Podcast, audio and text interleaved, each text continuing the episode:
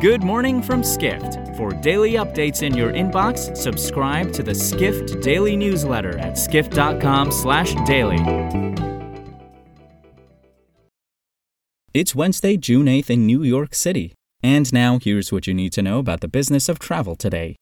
Online travel agency Hopper is expanding its array of fintech products, including one that allows customers to pay a fee to leave a hotel after check in for any reason, reports executive editor Dennis Schaal. Schaal writes that if guests, for example, don't get the promised waterfront view or find dirty bedsheets, they can book a similar hotel and Hopper would pay all of the rebooking costs. Guests don't have to leave immediately following check in, but can depart later in the stay if problems arise. A Hopper spokesperson said the average fee to obtain the leave for any reason guarantee is $30. In addition to debuting its Leave for Any Reason hotel offering, Hopper is expanding its Cancel for Any Reason service to hotels, as well as enabling price freezes for rental cars.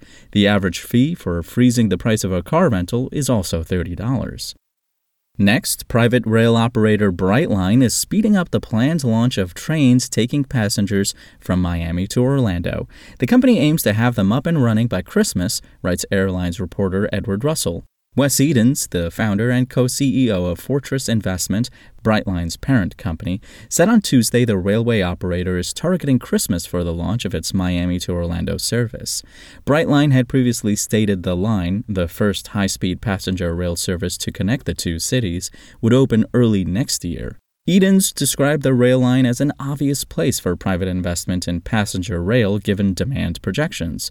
Russell writes that the line is expected to be a boom for tourism by enabling travelers, especially those from outside of the U.S. accustomed to riding trains, to easily visit attractions in both South and Central Florida.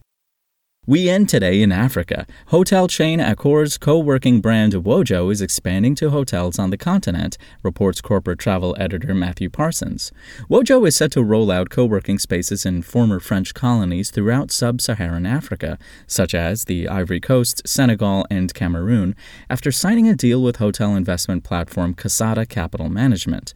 Parsons writes the partnership could be attractive to digital nomads wanting to work in hotels operated by a familiar brand across West Africa. The deal also allows Kasada to operate Wojo spaces in non Accor branded hotels. Wojo operates co working spaces in 100 hotels in Brazil, in addition to its presence in other South American nations. Accor CEO Sebastian Bazin said at Skift Forum Europe in March that the hotel giant would look to Wojo to drive growth after the pandemic. For more travel stories and deep dives into the latest trends, head to skift.com. To find these stories and more insight into the business of travel, subscribe to the Skift Daily newsletter at skift.com/daily.